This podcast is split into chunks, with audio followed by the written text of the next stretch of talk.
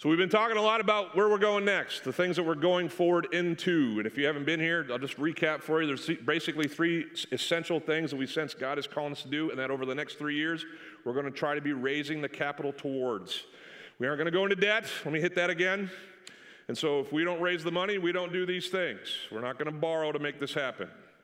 But I believe that our church will more than uh, raise the money for these things, and uh, we'll be available to God in so many other ways uh, beyond these, but these are the tr- three uh, principal things that we think God's calling us to. First of all, we want to partner with a great ministry called Women's Resource uh, Center, and we want to partner with them in building a building here on our campus so that they can help uh, hundreds more families per month uh, get over the brokenness that uh, uh, this broken world brings them, and uh, they can see Christ uh, through that ministry, through our counseling ministry. So that's the first project. The second project is we want to uh, better disciple and prepare the next generation to serve our church and the churches that kids from our, our, our church go out and, and live in, in, in the future. And so we want to build a, an educational building that will be principally for the students and the student ministries to develop and grow those who will lead us in our future. And then finally, we want to be ready to revitalize other churches. Um, this morning, if you don't know, we have a, a partner campus. That's the former First Baptist Church of Mango. We call it the chapel now. And uh, we basically merged with them a couple years ago and, and, have a pastor over there. And we're seeing God uh, bring life to a place where there hadn't been much for a long time. And we just think that God's going to give us opportunities to do that again and again. And we're going to be able to take the gospel back into the, uh, the, the cities and the neighborhoods in our region uh, and, and to be able to revitalize campuses in this way. Uh, we're doing these things because we sense it's our mission. As our leadership has prayed, it's the vision that's God given us. But can I, can I point us back to the, to the real reason why we're doing these things? To, to even the real reason why we're gathered here this morning? Everybody gets that we're here for a purpose, right? We're here for a reason. And it has so much, you know, it, it goes way beyond the things that we specifically do in this church or that any church does in, in their, you know, run of things. It, it goes back to that that first time where Jesus congealed the plan for his followers. if I asked you when the church began, what would you say? When did the church begin? Most of us would say what? Pentecost. If, you have been around the Bible, there's this, in Acts chapter 2, it tells a story of this day. It's called the day of Pentecost, and the disciples came out and they preached this amazing message. Peter uh, talked, and, and, and 3,000 were added to the church that day, and the church got going. Boom. I think that's, that's probably, you know, part of the early church's beginning. But I believe that the early church got its true beginning at the ascension of Jesus Christ. Because it's there at the ascension of Jesus Christ that Jesus said this in Acts chapter 1, verse 8. He says, But you will receive power, speaking of Pentecost, when the Holy Spirit comes upon you, and you will be my witnesses in Jerusalem and in all Judea and Samaria and to the ends of the earth. Who's read that one before? Its partner verse, its handcuff verse is Matthew chapter 28, verses 18 through 20. And it talks about go and make disciples. It's another phrase that he uttered at his ascension. He says, Go and make disciples and baptize, teach them to obey, and, and I'll be with you always, even to the ends of the earth. That's where the church started. Because that's where the disciples got the plan. Here's the mission. I've been preparing it, Jesus says, for the last three and a half years or so. But now I'm leaving, and you must carry it on. The mission is for you to go and be witnesses, to make disciples, to teach people to obey, so that they can join you in being witnesses and making disciples and teaching people to obey. That's the church.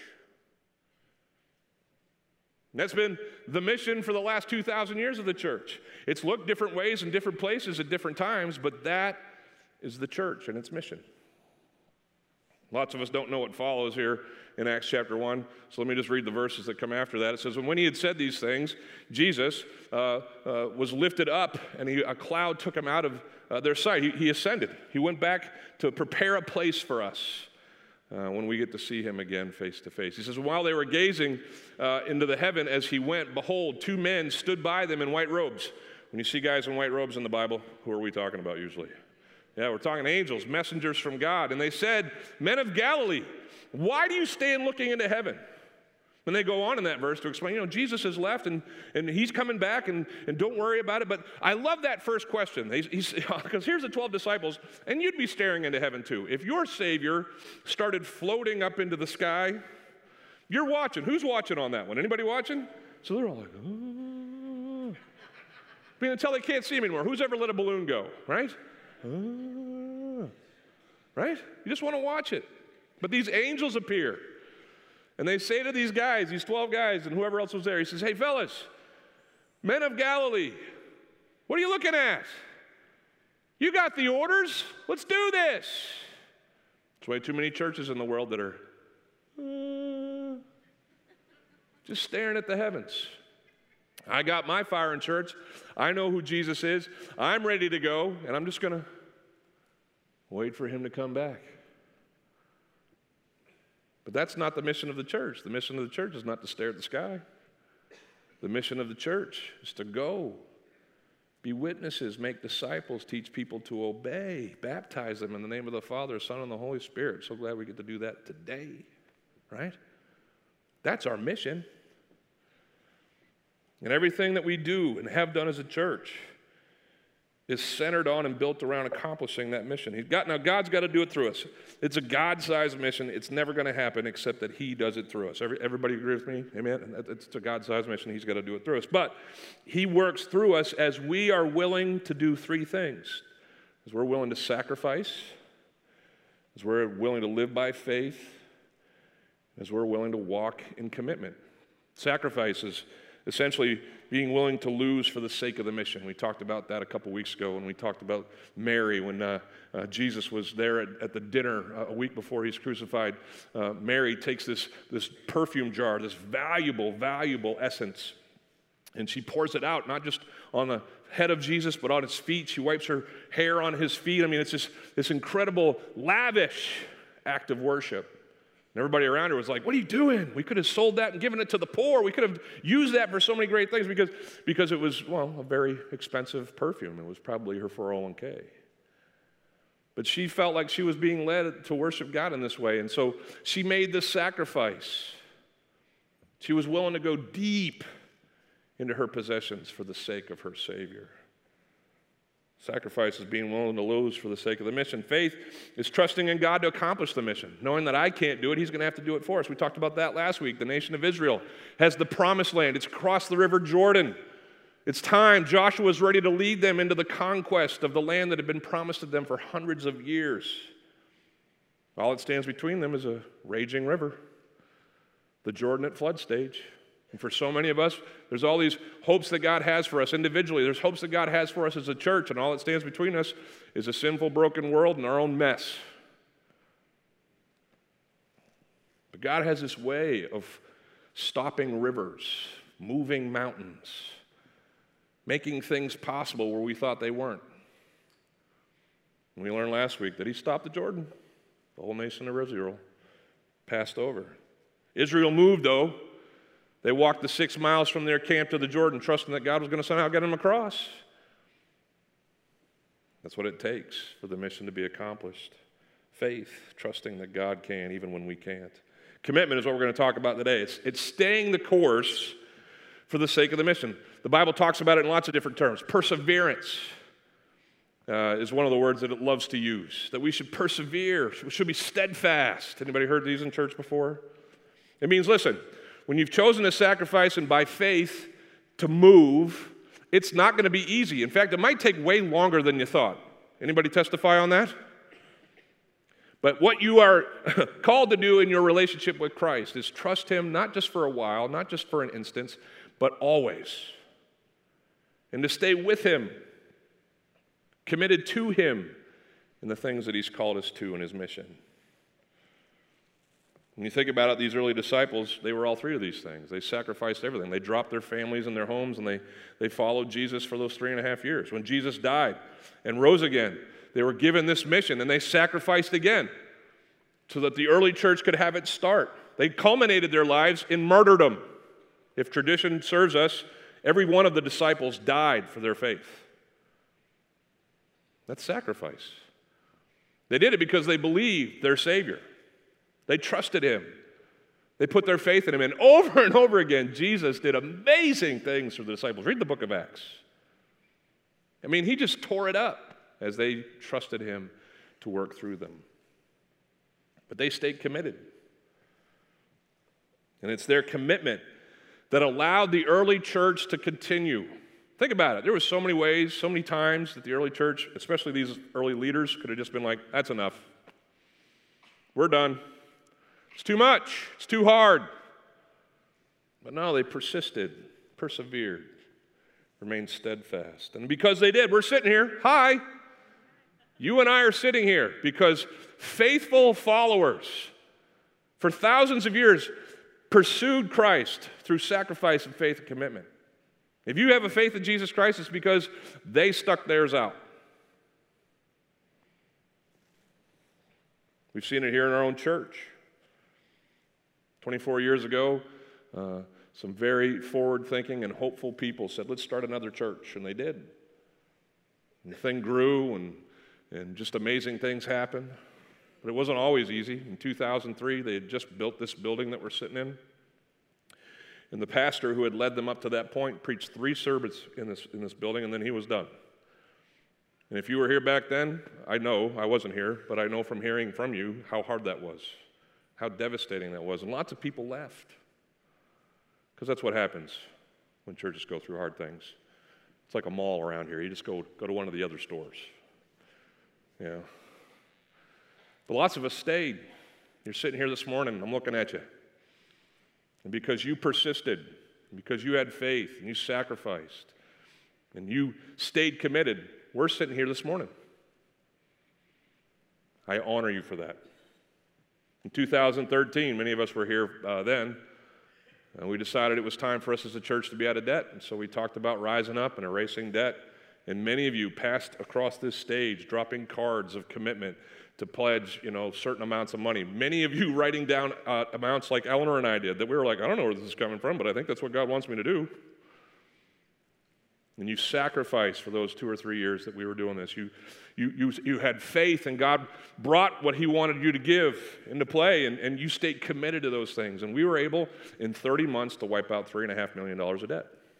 That's a huge thing. Listen, and, and God has, has done this over and over again, not just in this church, but in all of His churches. Why? Because the mission is a God sized thing that only God can do, but He does it when His people are willing to sacrifice by faith and persist in what He's called them to do. So the mission for us continues. It's in these things that we're talking about in revitalizing churches, in partnering with the Women's Resource Center, and building another building. It could be some other things, it could be whatever. But the point is, the mission began 2,000 years ago when Jesus went up into heaven. And he told the first disciples, hey, let's go be witnesses. Let's go make disciples. Let's go teach people to obey. Let's make this thing happen. More people need to know about me. More t- people need to go to heaven. And I'm going to do that through you. Today, we want to focus in on the commitment that's required for the mission of the church to move forward. And I want to answer this question in our time together How do we follow God's leading to completion? How do we stay committed? We're going to open this text in Acts chapter 5, and we're going to see here in the early goings of the first church uh, that there are all kinds of uh, opportunities for the disciples to just tap out, but they stayed committed. And I want us to learn from those experiences. So let, us learn this first thing. When, it comes to commitment, you got to expect roadblocks. I think commitment's a whole lot easier if you know there's going to be trouble ahead. Like if you're like just so shocked that things didn't go well, I think those people kind of just peter off. And I'm not saying being pessimistic or cynical, but in a broken world, expect things to break.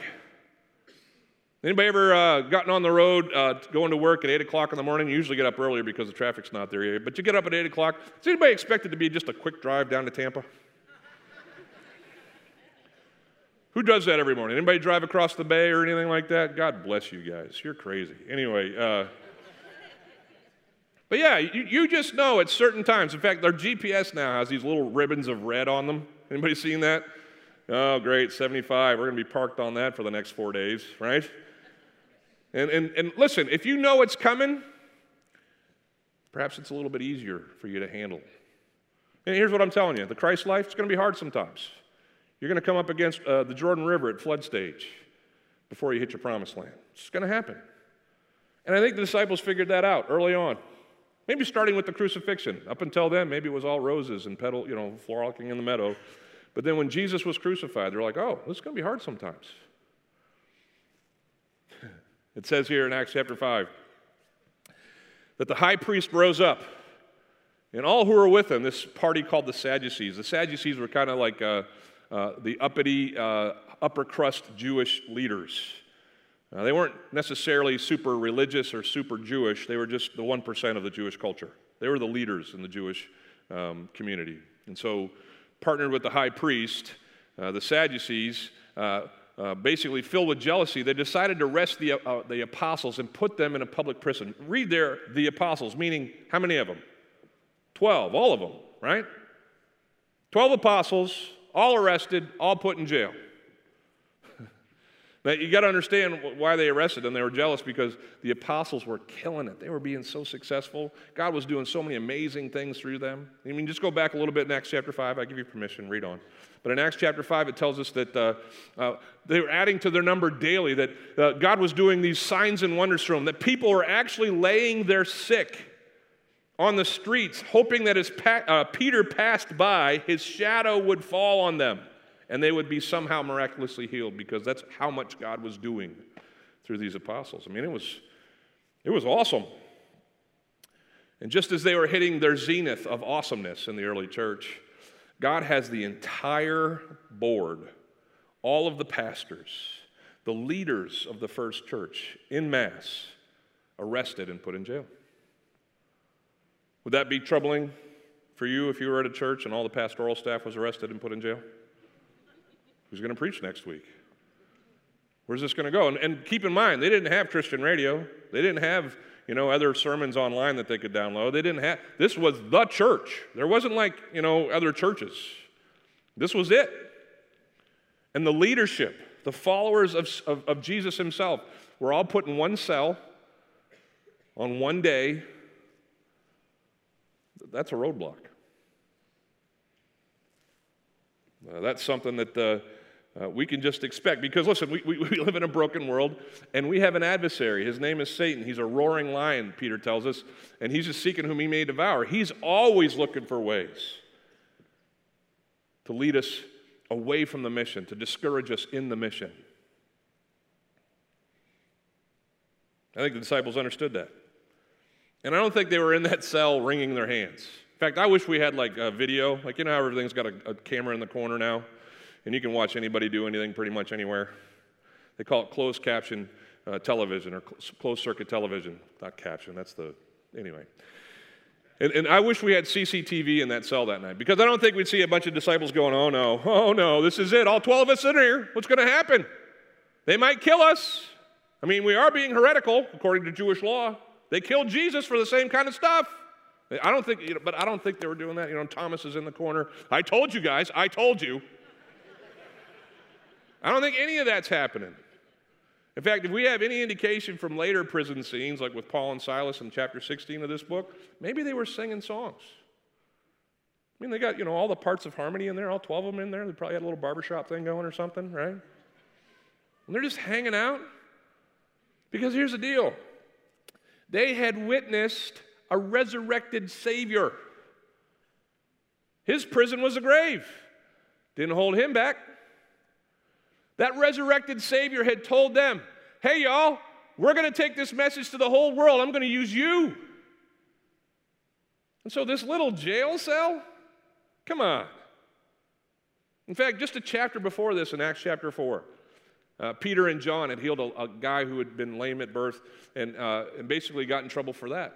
They told the, the, the, the court at that time, hey, listen, we got to do what God's called us to do, and they kind of slapped him on the wrist and let him go. But they had all the confidence in the world that God would overcome the roadblocks. Maybe they even remembered him saying this in John chapter 13 or 16 when he said this to them. He says, I've told you these things that you may have peace. God wants us to have peace even when the roadblocks come. He says, In this world, you will have trouble. He called his shot. He said, Listen, it's going to be hard. But then he said these reassuring words But take heart, I have overcome the world. And that's why the next thing is so important.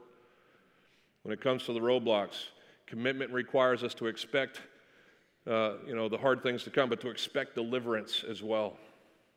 Look what it says. And Luke, who wrote the book of Acts, is so perfunctory, so, so short in this stuff. He just says, But during the night, an angel of the Lord opened the prison doors and brought them out.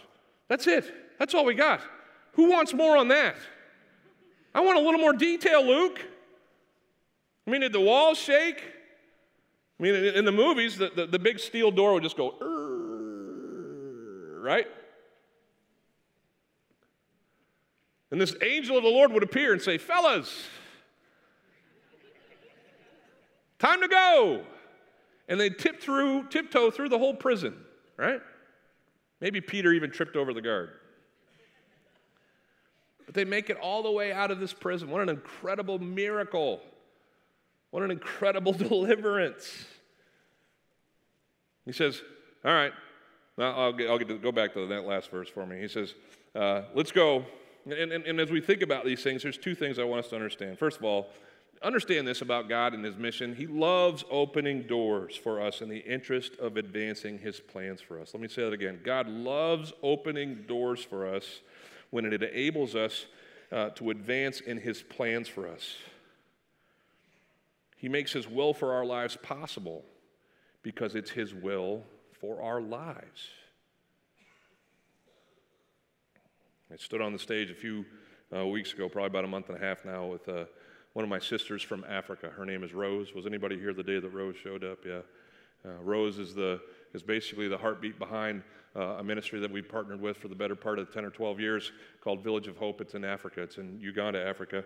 And it started, if you remember Rose's story, with just Rose uh, being a, an orphan herself, uh, living in the northern part of, of Uganda, which was ravaged by this war and this this uh, rebel army that would, I mean, it was just terrible if you, if you heard the story. So, so, so many kids were being orphaned by uh, that war, by AIDS, or so many things, and they were being just crammed into these camps. And Rosa said, This should not be. These children need to be loved. And so she started just taking them out of the camps. She started just hanging out with them in her house. She started stacking them, like literally. They, you know, she had like 20, 30 kids in her, you know, one or two bedroom apartment. She just, she did as much as she could with as much as she had, and she prayed a ton. And she said, God, you've given me this heartbeat for these kids, and you've got to make it, you know, possible for us to do more. And so God started moving the chess pieces. And he brought a, a group of uh, leaders from the States, the church that I used to be a part of in Dallas, Texas. And they, they came for an entirely different mission trip. But one of the ladies on the trip, her name was Cindy, uh, actually took like a, a, day off from the actual mission trip she was on. And she went and traveled to see Rose, uh, who was a sister of one of the hosts. It's just, I mean, it's just way too weird for this to not to be God, right? And she meets Rose and her heart breaks and she comes back and she resigns from her post and she just decides, Lord, however you could use me to make it possible for Rose's mission and vision to be a, a reality, just start doing it. And so that she partnered with our old church and with us and we, I mean, it just, it rolls out from there. We got involved. We bought the first property that was uh, the first village of the Village of Hope. Uh, we did it for $18,000. It's like, you know, I don't know how many acres, 40 acres or something like that. It was a good deal. And, uh, and we, we bought all this land, but it was just this rough. I mean, if you've ever been there, you got to drive off the road and then off that road and then off that road to get to where this village is. It was nowhere.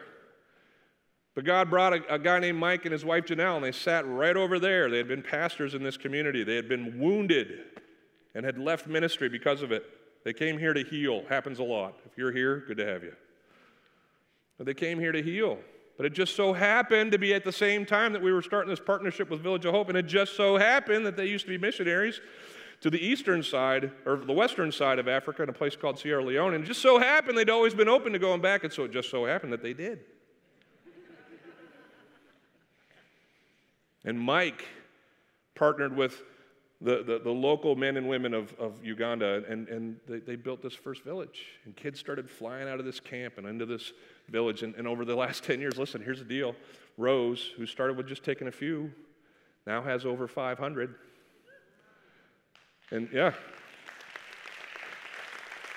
and our church and other churches has been a part. Now, listen, and here's the deal Rose by herself never makes that happen, it's an impossibility.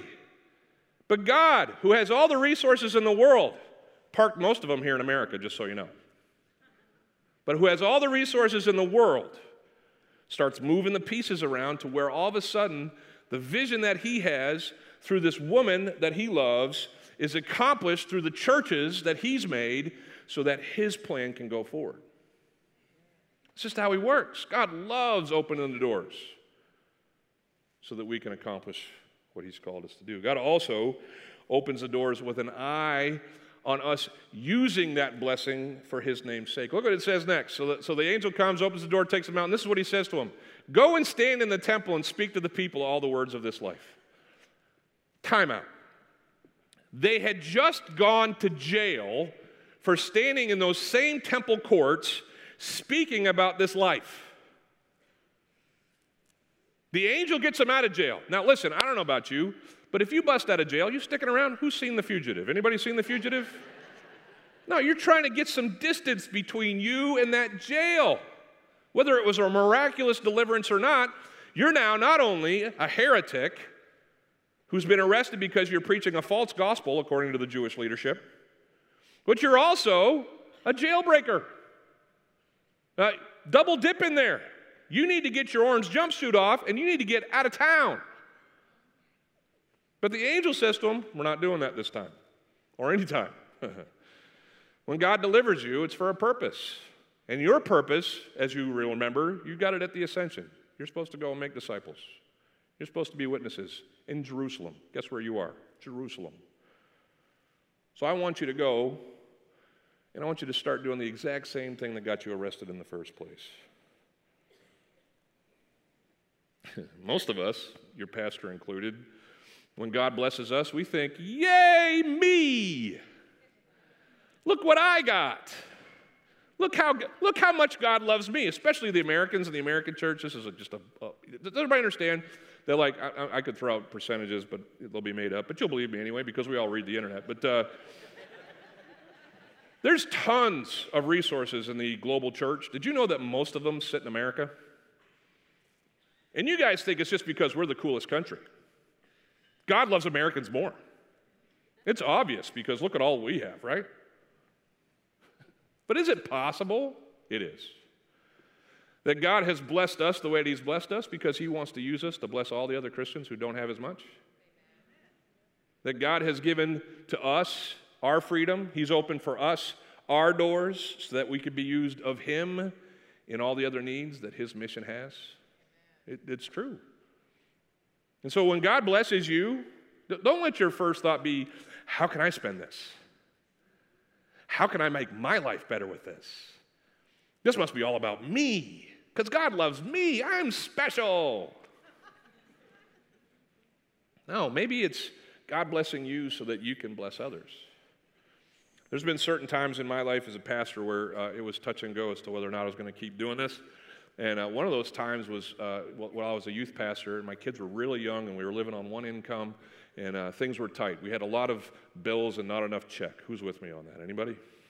One particular month came, and it was like uh, just one thing after another. Things broke in the house, our car broke down, uh, the, the bills were mounting. We didn't want to go into huge debts to be able to provide for these things, and it was discouragement upon discouragement. It was right around the same time, though, that God brought this guy to our church named Monty. Monty had been through his own disappointments. His marriage of like 20 years had dissolved, and uh, it was just, it was heartbreaking for him, heart wrenching. Uh, weirdly, it had been the thing that God used to bring him back to himself in lots of ways, and so he landed at our church and landed actually in our youth group. He started serving in our youth group. This guy uh, who had some kids that age, he wanted to be around his boys during this tumultuous time in their family, and so he just started showing up in our youth group. Now, Monty came from oil, oil. Uh, he had oil money. Uh, he didn't even have a job. He was just living off of the, the oil rights on the property that he and his family owned. And so uh, he was kind of, you know, 45 years old, and just kind of chilling. Uh, he was a man of means, as many people were in that region of uh, North Texas. And so um, God put it in his heart to start using the things that he had uh, for God's glory. And he just decided, for whatever reason, to start blessing people. Just, you know, just pray and ask God, how do you want me to bless? Who do you want me to bless? And he would just go and do it. Well, God used Monty in that time of our lives. Uh, we, we, were just getting to know each other. Uh, he took an envelope and he put 10 $100 bills in an envelope and he set the $1,000 on the chair in my office after youth group one night. And the next Thursday morning, I walked in and there was a thousand bucks. Just so you know, a thousand dollars covered all of those extra things that were happening that month so that we could make it happen. Now, here, here's, here's the great part of that. Some of you are like, I wish I had a friend like Monty. Um, the great part of that is that two things came of that. Because Monty was willing to understand that his blessing wasn't just about him and that he was, you know, to, to give so that others. Here's what happened God used Monty and that gift to affirm to Eleanor and I that he is faithful and that he is able to overcome whatever stands in front of us as roadblocks. And, and so I, I don't see any gifts or any blessings as being just kind of, oh, that's a neat thing. I see it as God's strate- strategic moves to accomplish his mission and to keep people who might flame out and flake out otherwise from doing so, because that's what happened in that time. That was a huge faith boost for Eleanor and I. We never saw it coming. For a long time, we didn't know who gave it to us. It was only later that we found out it was Monty. And when we found out it was Monty, we both just hugged him because it was huge for us. It wasn't nothing for him, it was huge for us. That was also a time where in Monty's life, he figured out, you know what, God's even though my life's broken, I'm divorced, even though all these things have happened in my life, God still has huge things accomplished through me. And his faith spiked. And so when blessings happen, when God opens doors, don't think, me, yay, me. Think he, and what does he want from me and for me? And then stay in the game. This last thing stay in the game. Stay in the game. So the angel tells them, All right, go. And this is what they did. The next day, when they heard this, they entered the temple at daybreak and began to teach. Who was up at daybreak this morning? I guess it's not that early yet, but uh, uh, uh, you know, daybreak is a special time. Most of the people aren't moving yet. You know, some of you might be because you're like, I'm in a morning person, you know, whatever. Um, I, would sleep in every day if I could because I like sleeping. But uh, daybreak is this unique time. And, and, and listen, the disciples had been told to go to the same place they'd gotten arrested. Maybe they'd wait till noon. You know, kind of pray a little bit. You know, make sure that the angel hadn't messed up the message. You know, throw out some fleeces. Are you sure, Lord, you want me to go? And okay, all right, well, it's getting later. And no, sun's up, they're in the temple. They couldn't wait to stick their nets out for Jesus again. He'd got him out of prison once. What's going to happen now? I mean, I'm sure they were preaching for the sake of the souls that they were preaching to, but I bet you they were wondering, like, man, this is going to be great. It's crazy that they broke out of prison. It's crazier that they went back. That's what true commitment looks like. True commitment is when we obey what God leads us to do, no matter how it looks to others or how it feels to us. No matter what the risks, no matter how it looks to those who, who are. Has anyone ever done something for God and the people around you are like, you're going to do what? Like some of you might be praying about being a part of the Go Forward campaign, and, and, and you're going to you know, mention a number to your spouse, and they're going to say, Pardon me? That's crazy. And you need to get together on that, just so we're clear. But don't let the fact that something sounds crazy keep you from doing it. It might be exactly what God wants you to do. Don't let yourself talk yourself out of it either. Oh, how many times has God called me to do something and I just didn't feel like it was the right time? It was going to make me uncomfortable. It was going to take me past what I'm used to. No, God says it, trust it, obey it. He'll open the doors because he's in the business of opening doors so that his mission can be accomplished. Paul told us this in Philippians, familiar verse for all of us. He says, I am sure of this as he speaks to his friends in Philippi, that he who began a good work in you will be, uh, bring it to completion at the day of Christ. He says, Listen, I don't know when it's going to be finished. I don't know how it's going to be finished, but I trust that whatever God starts, he finishes. That he wouldn't call us to something that he didn't want for us to accomplish in his name. The story unfolds from there. Can I just read the rest of it to you? This is uh, when the high priest came and those who were with him uh, came with them. They, they, called together the council and all the senate of the people of Israel, and they, they sent to the prison to have them brought out. And, and when the officers came, they did not find them in prison. No kidding. They weren't there. So they returned and reported. You think they ran to the courts to be like, sorry, we lost them? Uh, he says, We found the prison securely locked and the guards standing at the doors, but when we opened them, we found no one inside. Now, when the captain of the temple, which is a kind of a police force there in the temple uh, courts, and the chief priests heard these things, they were uh, greatly perplexed. No kidding. Wondering uh, what this could come to. I mean, how'd this happen? And someone came and said, Look, the men whom you put in prison are standing in the temple and teaching the people. This is so great. And when they had brought them, uh, uh, oh, excuse me, I, skipped over. So then the captain with the officers went and brought them, uh, but not by force, for they were afraid of being stoned by the people. They were starting to catch on. Uh, these guys are not prisonable. Uh, so uh, when, they had, when they brought them, they set them before the council, and the high priest questioned them. And this is what he said to them. He says, We strictly charge you not to teach in this name, not to talk, talk, talk to people about Jesus. Yet here you have filled Jerusalem with your teaching, and you intend to bring this man's blood upon us. Does anybody remember what they said at the trial where Jesus was convicted? They had a choice between uh, Jesus and a hardened criminal, a guy by the name of Barabbas. And they chose this guy Barabbas. And, and Pilate says, Are you sure this guy hasn't done anything wrong? And this is what the crowd says, many of whom were probably sitting on the court that day. May his blood be upon us and our children. Selective memory, these guys, right?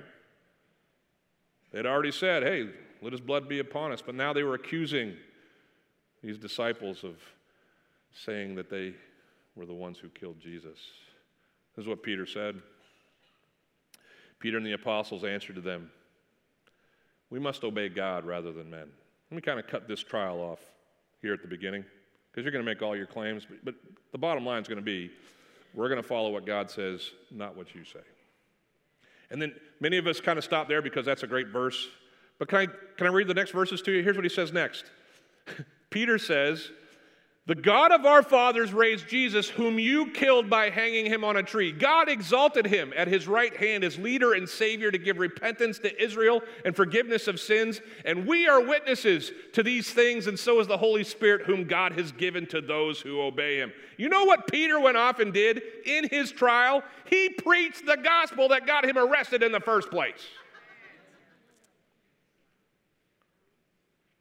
To the ones who had put him in jail, he said, Do you know that God loves you and has a plan for your life? to the ones who had said, You are trying to put the blood of Jesus on, him, on us, he said, You're the ones who hung him on a tree.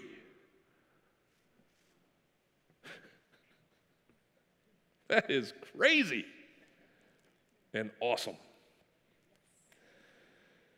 Because the disciples truly didn't fear. The disciples knew that as they sacrificed by faith, God would open doors. He's got them. He'll be faithful to complete what He starts. I can trust Him. I'm going to do what He tells me to do. It's not about me pleasing man. It's not about me pleasing me. It's about me honoring God. So they didn't know what to do. They decided, they, the, the, next verse, don't, don't look at this. The next verse, it says, uh, the, the, the guys in the court wanted to kill him. That's the next verse. I'm not going to read it to you, but that's what it says. They wanted to kill him. But this guy, Gamaliel, who was a wise man on the court, says, Fellas, you can't kill these guys. You'll be next. Everybody in town will kill you if you kill them. No, no, no, no. That's not the move here. Instead, here's what we got to do we'll give them a good stern talking to, and we'll beat them within an inch of their lives.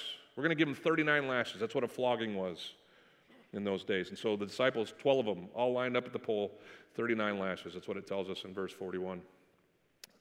Or verse 40, if you can put that book. No, there we go. And when they had called in the apostles, they, they beat them and they charged them not to speak in the name of Jesus. Yeah. And, and then they let them go. And here's what the disciples did. And they left the presence of the council, licking their wounds and saying, That was a bad idea. That really hurt. Maybe this gospel thing costs too much. Is that what the disciples said? No. They left rejoicing that they were counted worthy to suffer dishonor for the name. And every day in the temple, from house to house, they did not cease teaching about their Savior Jesus. They stayed with the mission. And may God grant us the same grace as He opens doors for us to stay with our mission. It's just a part of the 2,000 year uh, plan of Jesus to reach the world. And so as we go forward, let me finish with this. Uh, we want to be ready to serve Him. And so the ushers are going to come forward now and they're going to hand out these cards. I hope they're ready to do so. And uh, I'm just going to uh, just go over real quick the commitment card that we're going to use next week. Uh, these are going to be handed out to you quickly by our ushers. Uh, thanks, guys and ladies. Uh, and as we're doing that, I just want you to understand that when we give, when we sacrificially by faith give, we want to give as God leads us to. All right? So here's my hope. If I have a hope for us in anything that we do, whether it's this or Rise Up when we did that or anything that we do, as a family, if you're not a part of Bay Life and this isn't your church, that's fine. You can just listen to the rest of us. But for the rest of us that call this home, if this is your home, if you're a member, if this is your family, even if you're not a member and this is the place where you go, I would love for all of us to do whatever God leads us to do, for all of us to be a part of this together. To give as God leads you. There's no specific percentage, there's no specific whatever amount, but everybody does something uh, whatever God's called us to do, we get to share in it together, we get to uh, shoulder it together, and it gets done as all of us do our part. I also want to remind us that as we give, if we decide to give over the next three years towards the $2 million that will go into you know, providing for all these projects to happen, uh, it's above and beyond what we already give. If you're already given to our church like you gave in the offerings before this, those, those are what keep the lights on and, and allow us to do the ministries we're already doing. This is above and beyond. And so, uh, as you pray about it in your home or in your family or just by yourself, uh, remember that, that, that this is uh, something that we're hoping that goes above and beyond. Now, now, here's, here's why my confidence in us being able to do anything that we uh, sense God leading us to do is, is it's possible because uh, there's about 1,300 to 1,500 giving units. When we say giving units, it's either a household or a single household or something like that that are a part of our church. I have given in the past, and and uh, the uh, median salary in Hillsborough County as of 2015 was about $52,000. Now, you may make, make, make, uh, might make less, you might make more, okay, but that's why it's a median. It's kind of somewhere in the middle. So, if everybody in here just gave what the Bible describes is probably a good place to start a tithe, a tenth of your offerings, or a tenth of your, your take home, uh, that would be about $5,200 uh, a year. Is that right? Sure. Uh, oh, Bible school, no math. Anyway, $5,200 a year, you know, multiplied over by 1,300 uh, or 1,500 people, we're talking somewhere between six and $7 million a year if everybody just gave a tithe that we would have for our church. We average somewhere around 3.2, 3.3 million dollars a year. That means that some of us aren't giving as much or that maybe, maybe we have a lower, whatever. So many of you give so faithfully, I'm so grateful. But here's the point. If all of us gave just some, if all of us just gave, you know, what the, what the Bible says is, is the beginning point, we'd never have to have a giving campaign because we'd have all this extra money, we'd just be laying around and we'd be ready to do whatever we wanted to do with it. Are you with me? So that, that encouraged me in a couple ways. First of all, we have so many places that we could go and growing in our giving as a church. I know many of you give faithfully, but some of us don't, and maybe this is your opportunity to start. All right? And certainly, we have all that we need. Whether you're here in the room or you're with us online, we have all that we need and those who call Bay Life home to accomplish what God's called us to do. I believe that with all my heart. All right, so everybody got a card? Let me just briefly explain this. If you could open it with me. Pretty simple. You're going to have a chance if you come next week or anytime during the week to uh, indicate what you're going to be doing with us as part of uh, Go Forward. Uh, as you prayerfully consider it, you're going to say that you're going to give X amount over the next three years uh, to, uh, to the Go Forward campaign. You can indicate under that how that gift is going to be given. If it doesn't happen exactly like you said, don't worry about it. Uh, we're just trying to be able to make plans according to pledges.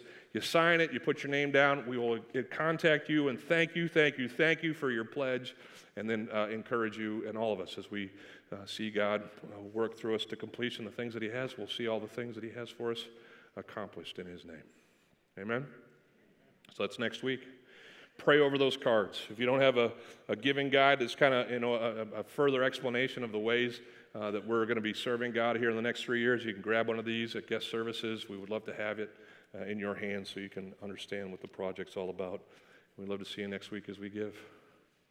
As followers of Jesus Christ, we've been given a mission, and for the mission to happen, God has to do it, and it happens because He uses us as we sacrifice by faith and follow it to completion. I pray that He does that for us as we go forward. Amen. Lord, thanks so much for your word. As we uh, transition now to baptizing some folks, we're grateful for the opportunity to do that. And uh, we thank you for being faithful uh, to us as a church and bringing people to yourself, um, seeing folks go from death to life by their faith in Christ. Uh, we rejoice in the decisions that we'll celebrate in the pool in just a second. We rejoice in who you've made us as a church. In our 24 years, we've gone through uh, awesome good times and some difficult hard times, but you've always been faithful to us. We trust that you're going to be faithful to us as we go forward with you into what's next. We thank you, Lord, for your love for us. May we love you in return and honor you with sacrifice and faith and commitment. I pray these things in Jesus' name. Amen.